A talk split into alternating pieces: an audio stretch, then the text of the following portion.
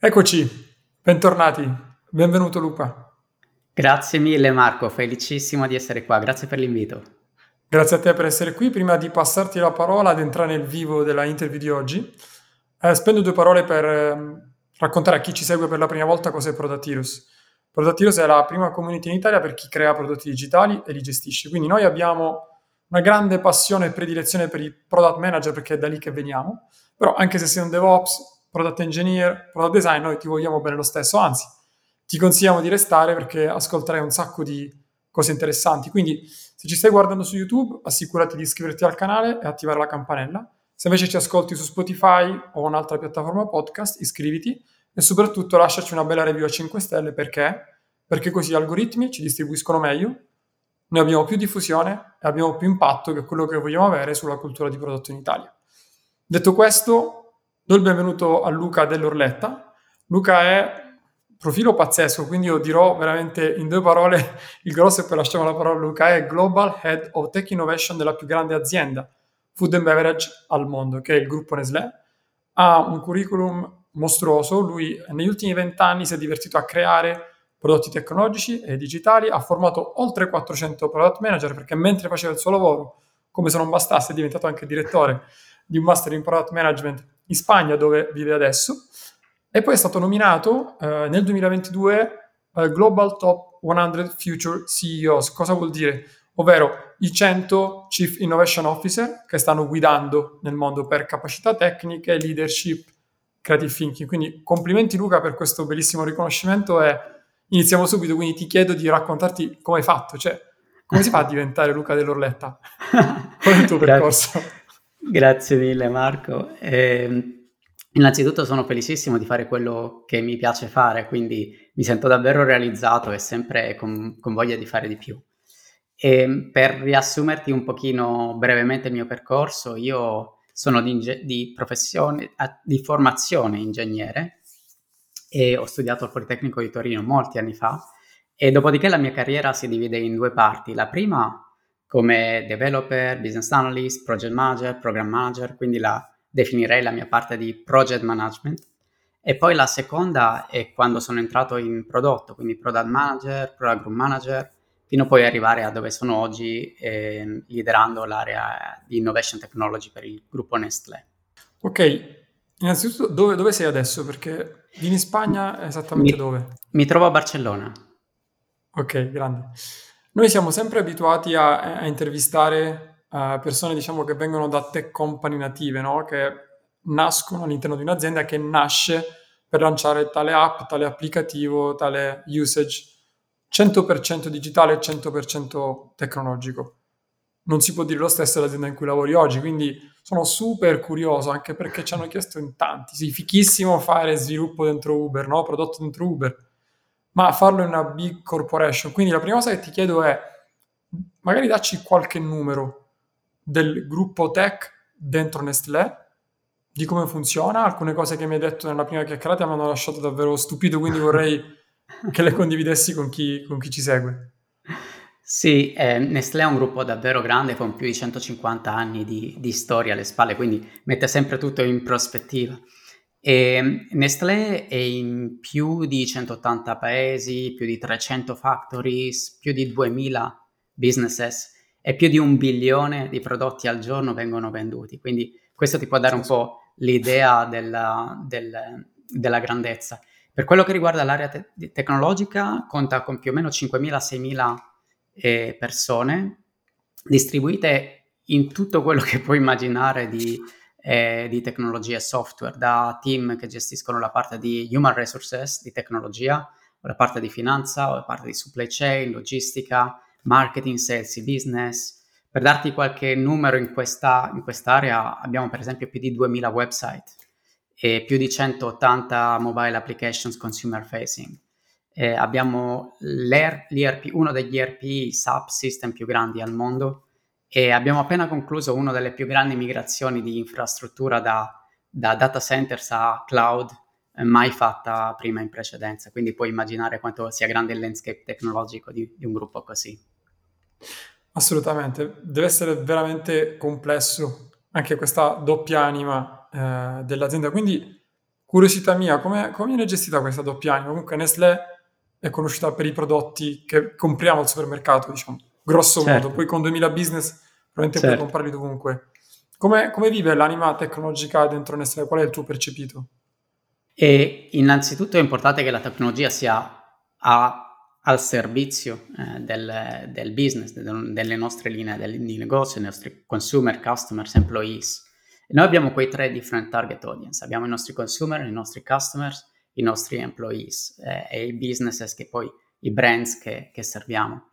E quindi la tecnologia è al loro servizio, di solito è al servizio delle strategic eh, lines di, di Nestlé, del gruppo, del portfolio.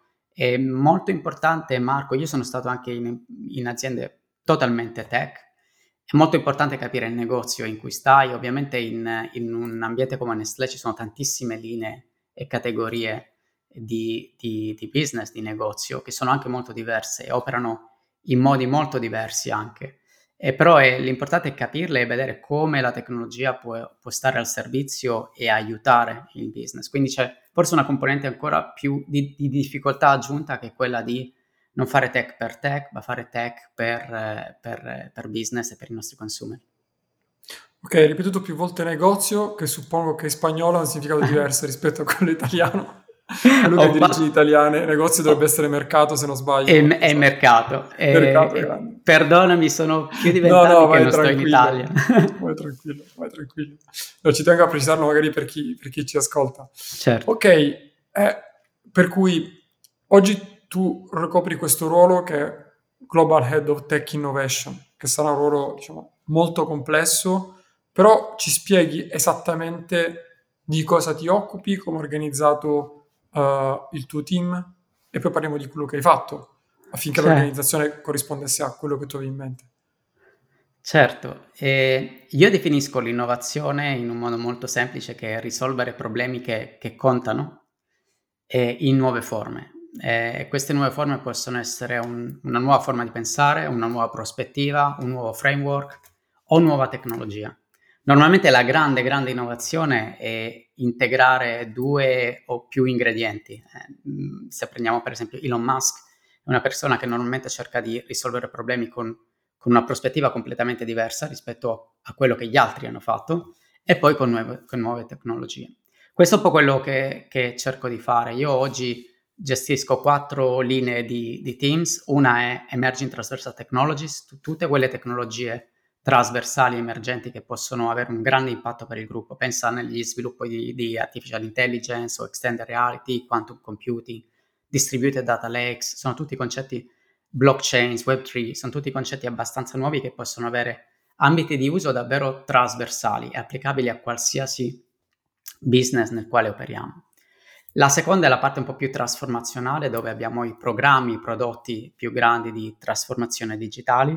E poi la terza è come usiamo tutto il networking eh, attorno a un gruppo come Nestlé. Per esempio, immagina i nostri partners come Google, Microsoft, AWS, tutti gli altri grandi big tech, o le università, le startups, i nostri employees, i nostri eh, fornitori. Quindi come riusciamo a usare tutte le reti e che contribuiscono a che noi possiamo innovare e proporzionare tecnologie di, di successo per, per, l'organizzazione. Quante persone sono?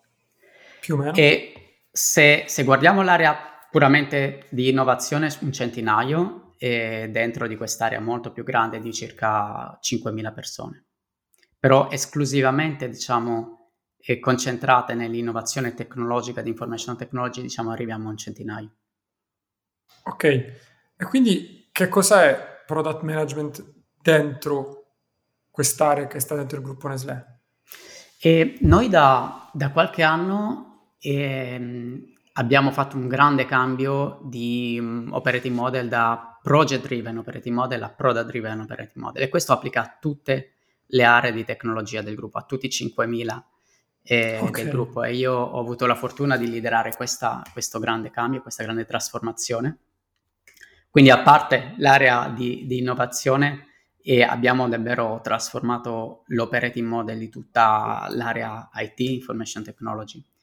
E noi volevamo fare un cambio che andasse dal saltare da un progetto all'altro, da un programma all'altro, a, ad avere team eh, che stessero al servizio di un prodotto a lungo termine e andassero attualizzando i loro prodotti, ehm, rendendoli affini alle necessità del, del mercato e dei, dei, dei, clienti di quel prodotto specifico, che è un grande cambio se, se ci pensi. Questo non vuol dire che abbiamo abbandonato eh, le discipline di program management, project management, eh, anzi sono ancora presentissime dentro della gestione dei prodotti, però abbiamo fatto un cambio eh, in questo senso per, per, per assicurare che ci fosse una continuità di persone che guardassero a come risolvere un problema sempre in una forma migliore, perché è per quello che nascono i prodotti digitali, per risolvere un problema.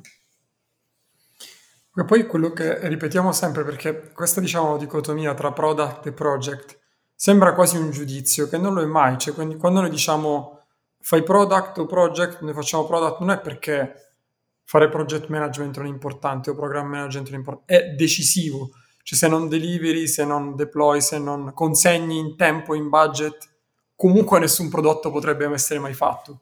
Però e... è proprio la differenza sostanziale, no?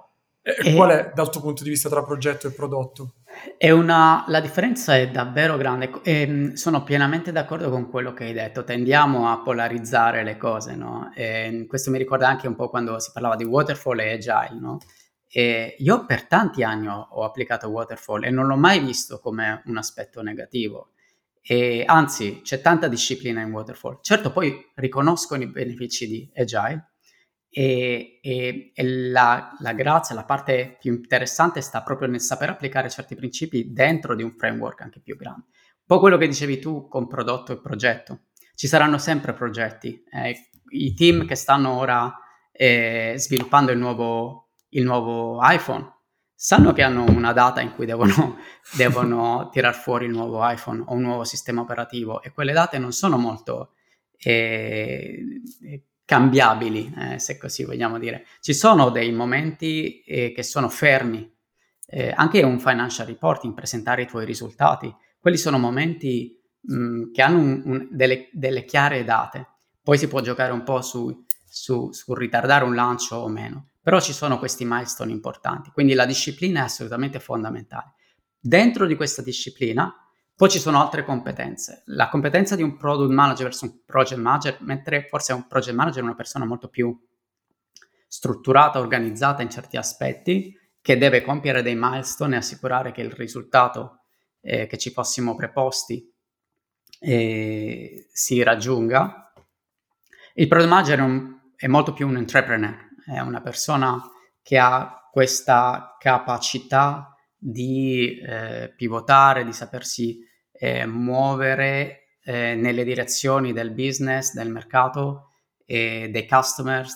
Mm, e quindi c'è bisogno di un altro tipo di profilo, eh, se vuoi. Questo non vuol dire che un proge- product manager non debba avere skill di project management, li deve avere, è uno degli skill importanti per un product manager, e, però diciamo che ci sono delle differenze fondamentali. Noi abbiamo proprio dovuto fare quel cambio enorme eh, da project management a product management ed è stato eh, abbastanza challenging, abbastanza difficile ma molto um, ex- esitoso, eh, di, di, successo se posso dire. ora, ora eh, ti faccio qualche domanda su questo. Una considerazione che mi è venuta in mente mentre parlavi è proprio la differenza di, di mindset tra progetto e product. punto che aggiungo, dimmi se, se lo trovi sensato, che il project manager deve essere convergente, no? Cioè deve prendere tanti input diversi, ta- ognuno con le sue problematiche e comunque deve andare a incontrare una deadline e di solito un budget poi ogni tanto una qualità che è ben definita, ogni tanto che è soggettiva e quindi là non c'entriamo. Mentre il product manager dal mio punto di vista, sì, deve andare a convergere alla fine, però c'è una fase divergente gigante. Certo. Cioè il product manager alla fine, essendo così incentrato sull'outcome da incontrare, da, dalla metrica da muovere, certo. alla fine dico sempre io, cioè ragionate come se non aveste sviluppatori, come se certo. voi doveste avere, cioè come se voi doveste comprare il tempo di sviluppatori solo se avete abbastanza confidenza che l'ipotesi che avete in testa certo. potrà avere impatto e quindi divergete finché è possibile, cioè non fate fare lavoro come diciamo a Palermo, a muzzo, dire a caso. Eh, che ne pensi di divergenza, convergenza? Anche nella tua azienda, perché poi c'è tutta la parte fisica che invece è tutta progettualità, tutta Certo. pianificazione con tanti anni d'anticipo. Certo, e prima di tutto sono assolutamente d'accordo. E la pianificazione entra sempre molto di più quando hai la parte fisica, come tu hai detto. Io per anni eh, ho fatto sviluppo di software e, e, c'è molta più flessibilità lì, però nel momento in cui, per esempio, ehm, lavori in un progetto con Connected Machines o Internet of Things e cominci a entrare temi di componenti, di hardware, che hanno una progettualità molto, molto più, eh, più complessa, allora devi saper unire i due mondi, il mondo software con il mondo hardware, e lì hai bisogno più di una certa progettualità. Per quello che riguarda la, la divergenza, io sono assolutamente d'accordo. Io ho ehm, ho lanciato per esempio un paio di startup e ho fallito per la stessa ragione. E ho fallito perché stavo risolvendo un problema che c'era e questo è già buono, e, però ehm, le persone che avrebbero dovuto usare il prodotto non erano così poi tanto disposte ad avere quel problema risolto. Ed è un, okay. questo, è, questo è un problema che ho visto tanto, poi ho fatto tanto mentorship a startups e quindi anche se pensi che stai risolvendo un problema che c'è lì e i dati eh, lo dimostrano, anche se lo, se lo pensi, poi devi saper dimostrare che le persone sarebbero disposte a cambiare il, le loro abitudini ed usare il tuo prodotto. Questo è un, uno step successivo che io ho imparato con, eh, con, eh, in prima persona e non è poi così scontato. I tuoi amici ti diranno che lo useranno il prodotto, le persone più vicine diranno che senz'altro hanno quel problema e lo useranno, però all'ora di usarlo e di cambiare le loro, le loro abitudini, eh, c'è questo change management aspect, no? questo aspetto di, di cambio che è molto molto importante. Quello che dicevi tu, prima di costruire e validare l'ipotesi, ma anche l'ipotesi che il tuo prodotto, nonostante risolva un problema specifico, e sia la me- miglior forma per quelle persone che poi vanno a adottarlo. Noi, se posso aggiungere Marco, vai, vai, vai. Eh, ai nostri product manager non diamo necessariamente un prodotto, ecco questo è stato il grande cambio, okay. ma una business capability. Il nostro product, product, manager, abbiamo oggi 220 product manager in, in eh, tecnologia, con 220 product teams, loro sono responsabili di una business capability. Immagina la, la, la capability di learning e training per, per employees. Okay. Quello è il loro prodotto. Poi, che tipo di tecnologie, che prodotto digitale ehm, vadano a usare, a proporre ai loro clienti. E questo è, diciamo, non è irrilevante, però viene in un, una seconda fase. Quello che devono risolvere è come dare l'esperienza migliore con il retention rate più alto per i nostri impiegati, per i nostri employees. Quello è il problema che stanno risolvendo. Ci sono altri problemi tipo business capabilities, tipo mh, mm, come management di mobile applications. Quello potrebbe essere un'altra business capability. Poi ci saranno prodotti e il product manager arriverà a pensare a che migliori prodotti, in che migliori forme gestire quel, quel, par- quel particolare necessità, quella particolare necessità, però diciamo che la tecnologia viene sempre uno step dopo.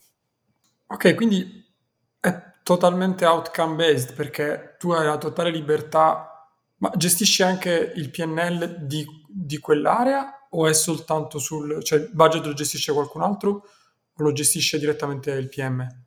Il PM, eh, noi abbiamo preso questa, questa decisione eh, di fare il PM un piccolo CEO eh, della sua area. Lui gestisce la PNL e anche gestisce tutto il team. Eh. noi abbiamo fatto una, okay. una, considerazione diversa, per esempio, da Google o Facebook, dove c'è l'individual contributor come product manager, che poi usa eh, risorse dai vari team. E noi abbiamo fatto una, una scelta diversa, abbiamo praticamente messo in mano al mano product manager i soldi e le persone e il problema. Questo è quello che hanno. Poi loro hanno un ring-fenced budget, un budget che avranno sempre, eh, provando che il loro prodotto è usato comunque, più sono poi finanziati da tutti i businesses, eh, i, i customer, i clienti che useranno il loro prodotto o che stanno facendo un progetto che potrebbe contribuire al loro prodotto. Quindi hanno due forme di finanziamento. Uno è sempre garantito per garantire che possano fare nuovi sviluppi nella, nella forma in cui loro vogliono farlo, e nella loro visione o technical debt o migliorare il prodotto in user experience, eccetera. Eh, altrimenti nessuno viene mai a chiederti no, vorrei che migliorassi la technical debt del tuo prodotto. Quindi per noi è stato fondamentale che ci fosse sempre un, un budget assegnato al product team per fare cose che loro ritengono importanti e che magari il cliente non vede. E poi sono le altre cose che il cliente può chiedere che magari sono finanziate a parte. È il sogno di qualsiasi product manager. È il sogno di qualsiasi product manager e, e secondo me in un certo senso l'unica forma ehm, perché funzioni davvero bene, altrimenti ehm, è stato un po' un journey arrivare lì. Eh. All'inizio quello che abbiamo fatto, perché i soldi non, non, non si inventano, devono arrivare da qualche parte. Quindi quello che abbiamo fatto all'inizio della trasformazione, abbiamo chiesto a tanti clienti di quel prodotto, sareste disposti a mettere da parte dei soldi che servono a finanziare quel prodotto per tutti? Quindi se facciamo una cosa per te ne, ne avrai un beneficio, ma anche se la facciamo per l'altro avrai un beneficio. Quindi eh, abbiamo chiesto un po' una, d'entrata una, una fiducia e, e, da lì ovviamente eh, poi siamo molto critici se un prodotto non viene usato, se l'adoption è abbastanza bassa, se la retention non c'è, eh, ovviamente è una cosa che devi rivedere mh, frequentemente, la forma in cui stai gestendo e distribuendo eh, fundings. Ci parli proprio di, di, questa parte, come siete arrivati ad avere questo non soltanto mindset, che poi è una delle cose più importanti, ma questa organizzazione product driven. Quindi la parola che abbiamo usato quando chiacchieravamo era questa digital product transformation. Sì. Che è durata e... tre anni, mi raccontavi. Ci dai, cioè, veramente intenso, ci dai qualche dettaglio in più come eh, è andata? Come è, è nata? Come si è sviluppata? È, è nata eh, un po' come ti avevo detto dalla necessità di non eh, di avere eh, un improvement continuo. Quello che vedevamo è che quando eh, ovviamente avevamo tantissimi progetti e programmi, però non c'era mai quella continuità eh, anche nel con- nella conoscenza del prodotto, perché se tu hai un team di progetto, si fa un progetto, magari dura due anni, tre anni, però dopo le persone vanno a un altro progetto. Quindi avevamo bisogno di avere quella continuità sul problema. E, ed è solo quando davvero conosci il problema e ne sei innamorato che lo puoi risolvere in una forma sempre migliore. Da lì abbiamo cercato di capire che tipo di training, da dove partire, quindi abbiamo cominciato con un programma di training basici per tutti di product management, puoi immaginare sulle competenze, sul mindset, era distribuito in sette mh, mm, parti, una era la parte del business acumen, marketing e communication, planning e prioritization, e in-depth technical understanding, quindi tutta la parte tecnica, architetture, operational excellence, la parte di, eh, più operazionale di gestione del, della maintenance del prodotto, del, del supporto, e analytics e poi customer experience. Queste erano le sette aree eh, che abbiamo toccato in tutti i training durante quasi un anno. Poi eh, Marco ci siamo resi conto, ma eh, è abbastanza intuitiva come cosa, che i product manager sono molto diversi tra di loro. Puoi avere product manager che, hanno, che arrivano dal, dal, business, altri che vengono dall'area tecnologica, altri che vengono da un profilo più finance. E quindi ognuno ha, sue, ha, su, i suoi punti di forza e sue, mh, la sua maturità. Quindi abbiamo anche fatto dei grandi maturity assessment per i prodotti e per le persone per vedere dove dovevamo spingere un po' di più, dove, verso dove era bilanciata. Ovviamente nell'area tecnologica di Nestlé la maggior parte delle persone venivano da tecnologia, quindi i training tecnologici erano un po' meno rilevanti per loro perché erano tutte persone con certo. solidissimi background, però sì la parte marketing communication, business acumen, e, ehm, chissà la parte customer experience, quindi user experience. E quindi abbiamo approfondito tanto. E poi ci siamo anche resi conto che ci sono aree che vanno molto più, che hanno bisogno di una velocità maggiore, tutte quelle più consumer facing, dove davvero i business model cambiano eh, da un mese all'altro, e poi aree in cui non c'è bisogno di quel tipo di entrepreneurship, hai bisogno forse di persone più resilient, e quando vai nelle aree più di ehm, supply chain o magari più di, eh, di gestione, più nella parte back-end delle, delle nostre operazioni. Quindi eh, anche sapere dove, mh, dove collocare le persone in base ai loro skills e ai loro punti di forza è stato anche un punto chiave, secondo me. C'è stata qualche resistenza? Hai notato appunto resistenza in questa trasformazione? Magari qualche stakeholder in particolare e quindi qual è stata la tua strategia, se ce n'è stato bisogno per ottenere il buy-in di tutti? All- allora, in generale ehm, ci si sente molto più, so come si, comfortable e molto più comodi quando tu hai un progetto, un programma molto molto certo. chiaro con business case dietro e eh, lo misuri settimanalmente con i KPI e sai qual è il return of investment. E questa era un po' una questione di inizialmente un po' più di fede, però devo dire Marco che è stato abbastanza naturale perché in certi team questo si faceva già. E dove si faceva abbiamo visto che c'era molto più customer intimacy, c'era molto più un, un link diretto fra il cliente e il team di prodotto.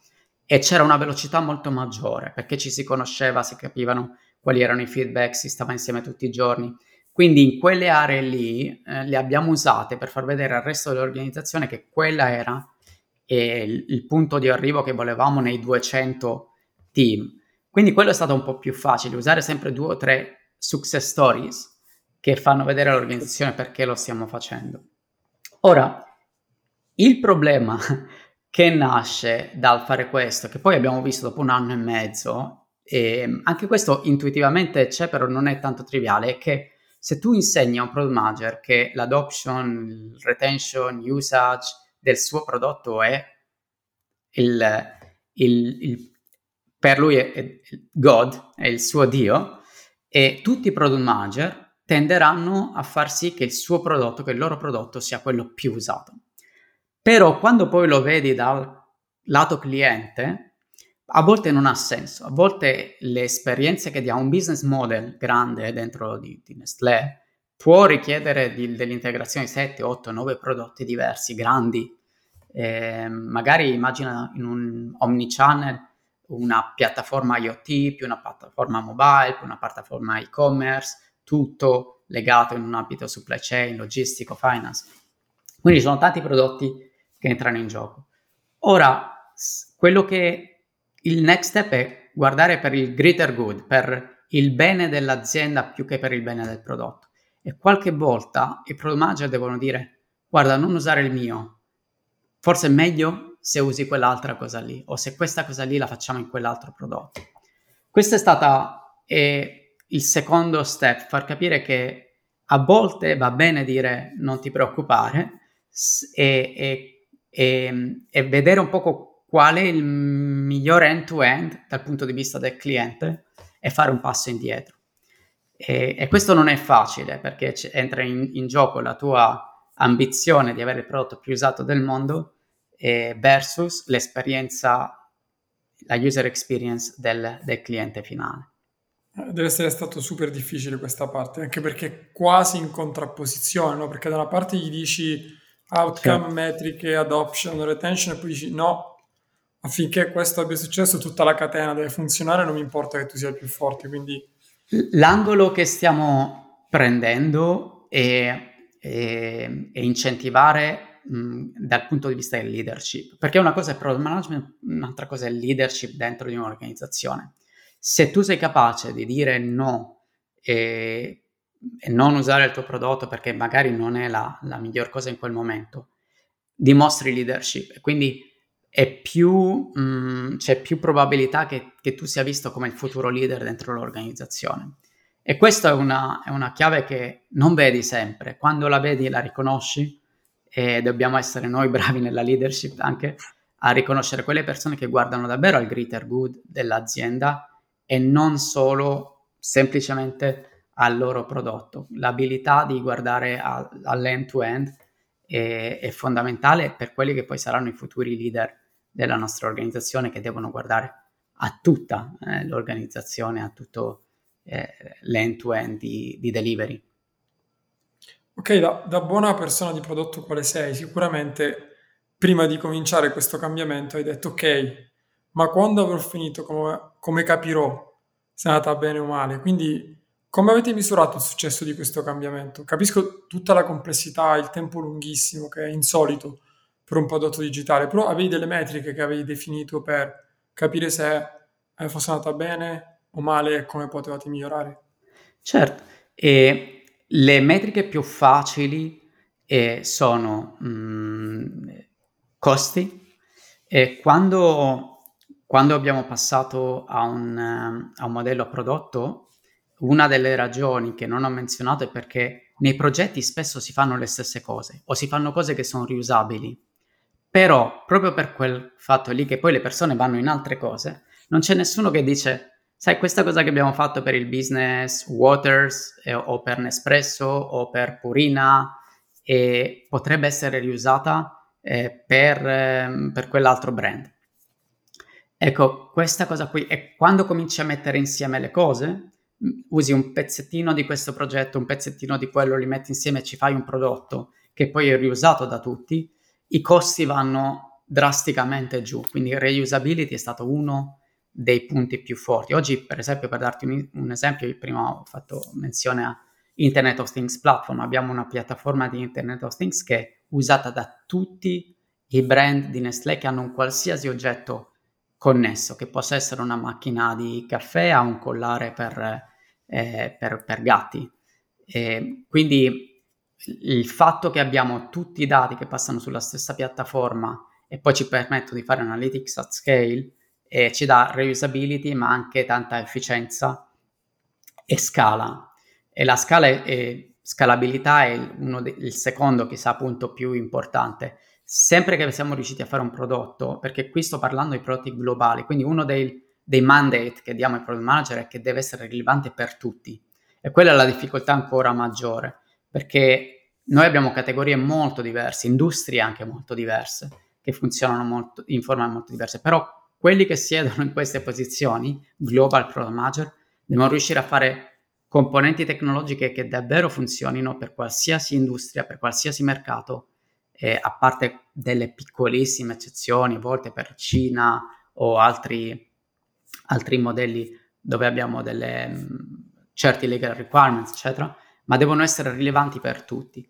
Quindi una volta che riesci a fare un prodotto rilevante per tutti, hai la scalabilità e ti riesci a muovere. Il terzo KPI è la velocità con cui possiamo ehm, provvedere nuove capabilities al gruppo. E questo solo si può fare se riesci a fare cose in, in scala, eh, altrimenti andiamo, come ti ripeto, di progetto in progetto, di mercato in mercato, di market in market, paese, stato per stato e categoria per categoria, spesso a rifare le stesse cose in forme un po' diverse. Quindi questi tre KPI, eh, costi, eh, time to market e reusabilità, eh, sono per noi, quindi scalabilità, sono per noi i punti di successo che sono, direi, largamente dimostrati con questo nuovo modello. Cioè, immagino che per gestire tutta questa cross compatibilità tra prodotti e usabilità servano tech leader di estrema bravura e recentemente ho letto un post che è scritto su LinkedIn davi alcuni consigli su come assumere tech leader e mi è molto colpito perché ho trovato cose che di solito non si trovano, molto sul, sulla parte soft. Eh, ci racconti un po' meglio, quindi che caratteristiche deve avere per te una persona che possa esercitare la leadership in ambito tecnologico e di prodotto? E, guarda, ho avuto la fortuna eh, in questi, questi, due decenni di, di, stare un po' in diversi tipi di aziende, da startup a, a grandi industrie, e, e di, di, incontrare tantissimi product manager e, e leader in tech. Quindi eh, quello che posso dirti è un po' quello che ho visto, come, come funziono io, eh, come, come, io creo i miei, i miei team di leadership. c'è una grandissima componente, come hai detto tu, che, che è soft, eh, perché quello che ho capito eh, in questi anni è che puoi essere anche molto bravo nella tecnologia, e, però la tecnologia cambia in fretta e molto molto rapidamente, quindi la componente soft è quella che poi rimane e ti permette di entrare in qualsiasi tipo di tecnologia. Quindi direi come caratteristiche, quelle che elencavo forse nel, nel post che hai visto, una, la prima è la passione. Sempre che, che parlo con una persona devo vedere, devo capire che c'è passione. Non ho mai visto, e lo dico sempre, non ho mai visto nessuno innovare, ma davvero innovare, non essendo appassionato eh, del problema che sta risolvendo. Questo è il, la la numero uno, se non c'è passione. La seconda è essere estremamente motivati. Ci sono delle persone che sono a volte nel loro, in un momento della vita in cui hanno voglia di dimostrare tantissimo e se sei capace di, io uso sempre questo per intercettare quelle persone, è molto più facile. Questa è un'altra, è un'altra cosa che ho imparato da costruire prodotti e startup nel passato. Io cercavo sempre di convincere le persone eh, a venire con me perché il, questa idea era geniale e il prodotto era fantastico e, e non funziona, non funziona. Non devi convincere le persone. Quello che ho capito poi, e ho fatto poi altri prodot- pro- prodotti e progetti che hanno avuto molto più successo, è di andare a guardare e intercettare persone che stanno facendo la stessa cosa, simile alla tua, e di unire forze con loro. Magari tu puoi mettere la tua leadership e loro mettono questa motivazione incredibile per risolvere quel tipo di problemi. Quindi la motivazione è un'altra cosa super importante. L'altra è la creatività. Eh, come ho detto, la tecnologia cambia molto rapidamente. Oggi è molto facile consumare tecnologie. Ero qualche tempo fa con un nostro brand manager di caffè e diceva qualsiasi persona oggi può svegliarsi attraverso microservices, API, comprare del caffè in Colombia, mh, mm, farlo, farlo mh, mm, manufacturing e poi distribuirlo capillarmente in qualsiasi casa, senza muoversi dal sofà e dalla poltrona di casa. Qualsiasi persona può farlo. E la tecnologia c'è dietro e quindi dobbiamo essere molto bravi a sapere come mettere insieme la tecnologia per risolvere problemi eh, con valore. Quindi composability, eh, di tecnologia e vedere cose che gli altri eh, non vedono o pensare cose che gli altri non hanno pensato, anche se tutti vediamo le stesse cose. Quella è una parte importantissima. E resiliency e poi ho sempre preferito persone che hanno costruito mh, mm, da zero cose, che hanno sbagliato, hanno, ci hanno provato. Eh, io sono una grandissima azienda, quindi puoi immaginare che le persone che arrivano in queste posizioni arrivano da, da grandi PAF, grandi università, magari grandi MBAs, e però, però guardo sempre dietro nel background se hanno provato a fare qualcosa per conto loro. E, perché tu lo sai meglio di me, Marco, tu hai fatto tantissime cose per conto tuo e si impara tantissimo. Magari metti i soldi tuoi, e magari metti il trust della tua famiglia, dei tuoi amici e questo vale molto di più che, che, che a volte tante, tanti anni di università. E, e l'ultima è l'entrepreneurship, eh, quindi preferire sempre un po' più builder a persone di teoria e sempre un po' più entrepreneur a persone che invece non ci hanno mai provato. E quindi queste, queste sono delle componenti io, a cui io guardo sempre eh, quando, quando, mm, sto facendo scouting per qualcuno nel mio, nel mio, team. Poi la cosa fondamentale è la diversità, che siano diversi in termini di skills, in termini di incoming path, cioè che vengano da, da profili completamente diversi. Io tempo fa ho, ho reclutato una persona che, stava, che aveva lasciato tutto e era nell'ambito del teatro. E tutti mi dicevano, ma come fai a prendere una persona che sta in teatro? Per, e oggi è una delle persone che meglio comunica il nostro prodotto.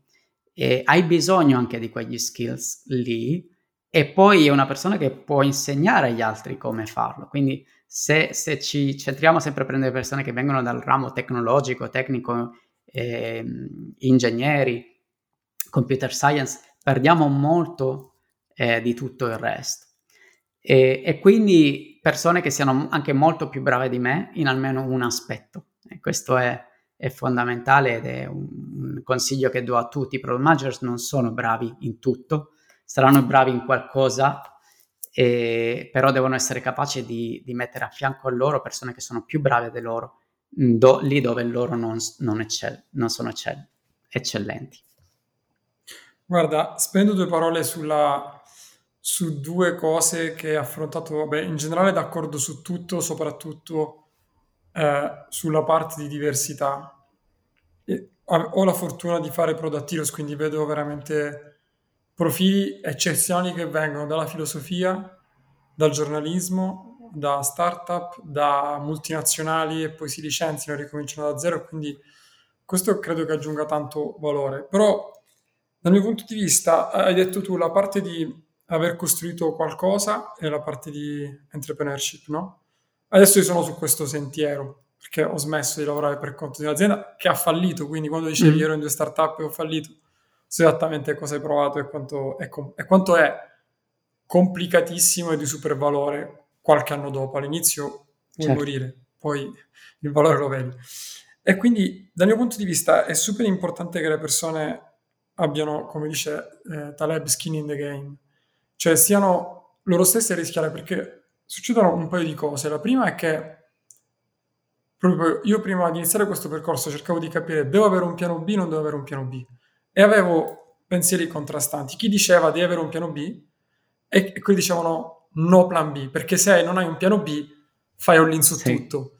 E alla fine ho letto, ho ascoltato recentemente un bellissimo podcast di Red Hoffman su Master of Scale a proposito del rischio. E lui dice gli imprenditori più bravi e secondo me anche i product manager più bravi, perché poi il rischio di fare product management è che tu in teoria sei CEO del tuo prodotto, però non rischi il capitale tuo. Certo. Quindi ti puoi prendere dei rischi senza motivo. E quindi diceva gli imprenditori bravi non sono quelli che rischiano tutto, ma sono quelli più bravi a mitigare il rischio e a considerare upside, upside e downside di ogni singola situazione.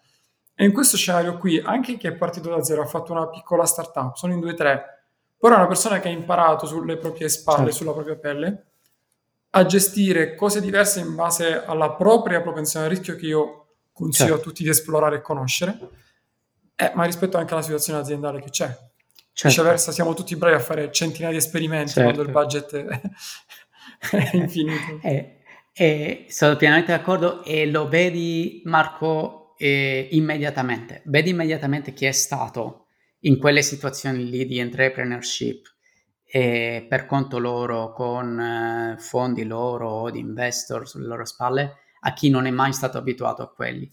Le prime persone sono sempre molto più frugali, sono molto, sempre molto più efficienti, nonostante siano in un'azienda in cui puoi permetterti molto di più di quello che potevi permetterti prima, ma lo vedi proprio come mindset, sono abituate ad essere davvero super lean, super leggere eh, in quel senso lì, hanno bisogno di veramente poco. Io non ho mai visto nessuno venire da, quegli, da anni di entrepreneurship e chiedere di avere un training. E noi training ne facciamo tantissimi, però non ho mai visto nessuno di quel tipo lì di persona dire ho bisogno del training per iniziare.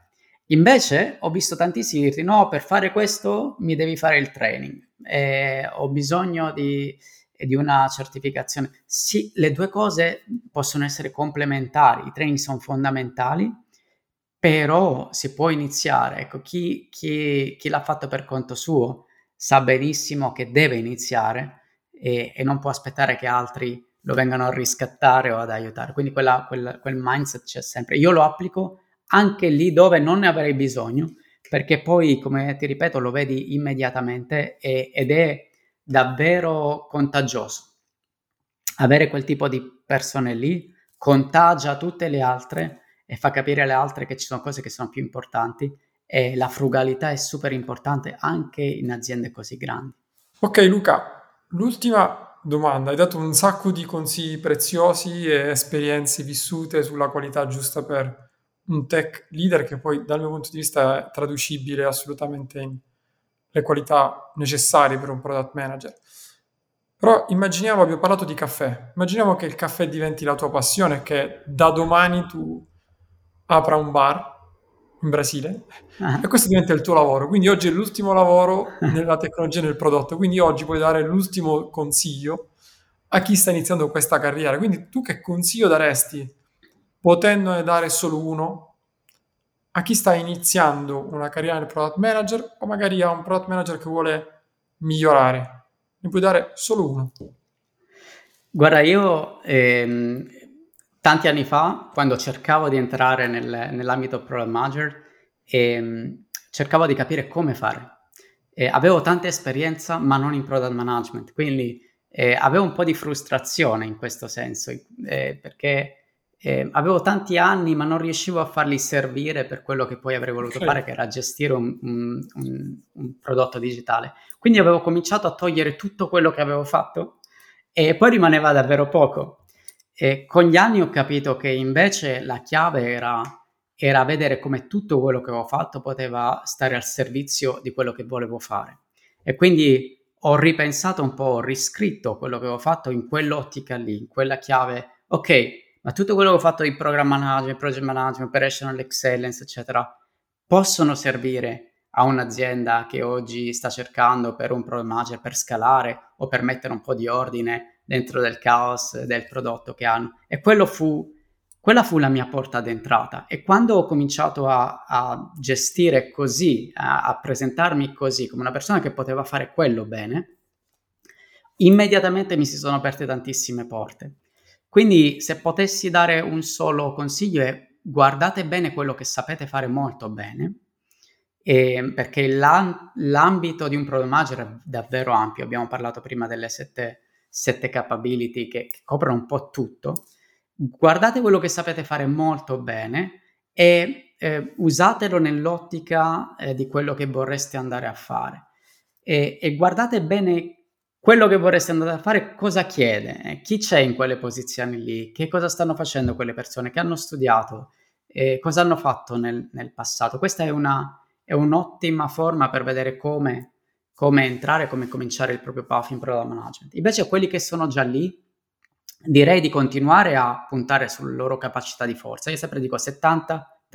70% usale per fare ancora meglio quello che fai molto bene oggi devi essere il migliore e 30 per mitigare le proprie eh, debolezze, le aree che fai in una forma non, non poi così eccezionale.